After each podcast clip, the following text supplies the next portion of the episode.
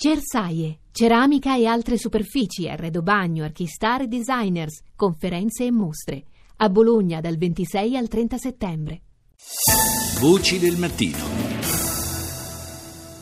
Abbiamo sentito proprio nei titoli di Arirang il, eh, la notizia del mini vertice tra i ministri degli esteri di Stati Uniti, Corea del Sud e Giappone per parlare della minaccia rappresentata dai test nucleari e dallo sviluppo del programma nucleare eh, a carattere militare della Corea del Nord, per parlare proprio di proliferazione eh, o non proliferazione nucleare. Eh, è nostro ospite stamani Carlo Trezzi Piazza, che è ex ambasciatore italiano a Seoul, ex presidente del Consiglio consultivo del segretario generale dell'ONU sulle questioni del disarmo ed ha eh, ricoperto una serie di eh, importanti incarichi a livello internazionale proprio nel settore del nucleare. Buongiorno.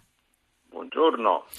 Eh, dunque, le minacce che arrivano eh, dalla Corea del Nord, naturalmente, soprattutto per la natura di quel regime, eh, suscitano forte inquietudine nei paesi vicini.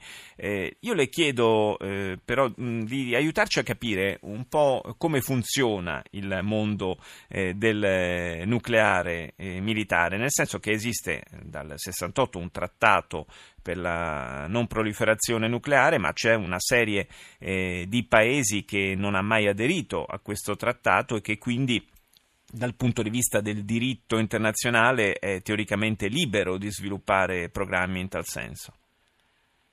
Ah, effettivamente il trattato sulla non proliferazione nucleare che risale ormai a 40 anni fa e che è diciamo, il documento base per disciplinare eh, la questione del possesso o meno delle armi nucleari, prevede che solo cinque paesi possano eh, essere dotati dell'arma nucleare e questi cinque paesi sono eh, gli Stati Uniti, la Russia, la Cina, la Francia ed il Regno Unito. Quindi eh, teoricamente eh, la Corea del Nord, che non è parte a questo trattato, eh, potrebbe, potrebbe diciamo, costituirsi l'arma nucleare, non c'è nessuna proibizione generale sotto questo.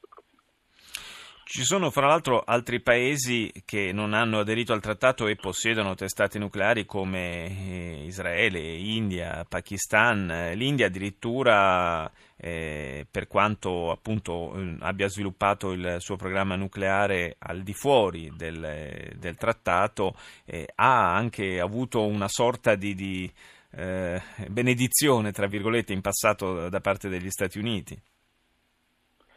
È vero, eh, ma nel caso della Corea del Nord c'è qualche cosa in più, e cioè ci sono un numero di risoluzioni del Consiglio di sicurezza emanate soprattutto a partire dal momento in cui ha iniziato i suoi esperimenti nucleari, che le proibiscono di procedere in questo settore. Questa proibizione non è stata, non è stata effettuata per eh, altri paesi che lei ha menzionato. Questa eh, proibizione, questo divieto al quale lei faceva cenno, ambasciatore Trezza, eh, da parte delle Nazioni Unite, eh, rientra comunque nel novero delle, delle misure di, di, di, carattere squisitamente politico, non ha un fondamento giuridico, evidentemente. il tipo di risoluzione che è stato utilizzato eh, per eh, punire diciamo, la Corea del Nord in realtà ha valore giuridico, è giuridicamente vincolante perché avviene sotto il titolo settimo eh, della Carta delle Nazioni Unite che appunto riguarda il mantenimento della pace della sicurezza internazionale e che è considerata come giuridicamente vincolante. Mm. Quindi eh, nasce da, dalla considerazione che il, il, regime nordcoreano venga considerato eh, una potenziale minaccia per, eh, per, la sicurezza e per la pace.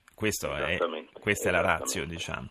per quanto riguarda invece lo sviluppo delle, mh, dell'energia nucleare per eh, scopi civili, anche se sappiamo che poi spesso eh, i due processi insomma, viaggiano, viaggiano, divisi solamente da un, da un sottile filo.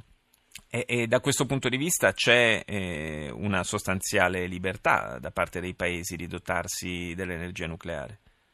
No, non solo c'è libertà, c'è proprio un diritto inalienabile all'energia eh, nucleare, all, all'energia nucleare.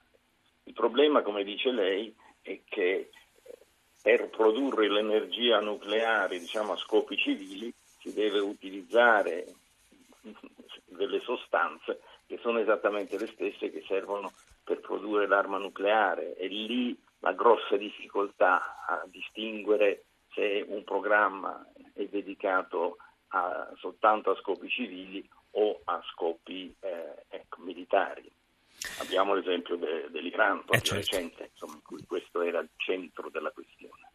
Sì, eh, lo ricordo ai nostri ascoltatori, sono oltre una trentina, mi corregga se sbaglio, ambasciatore, i paesi a tutt'oggi eh, che dispongono di, di eh, tecnologia nucleare, di questi eh, però sono, eh, credo, attualmente soltanto nove quelli che poi effettivamente dispongono dell'arma eh, nucleare, invece quindi un uso hanno un processo per l'uso eh, militare del, della, dell'energia eh, e della tecnologia nucleare. Eh, grazie all'ambasciatore Carlo Trezza per essere stato con noi questa mattina a Voce del Mattino.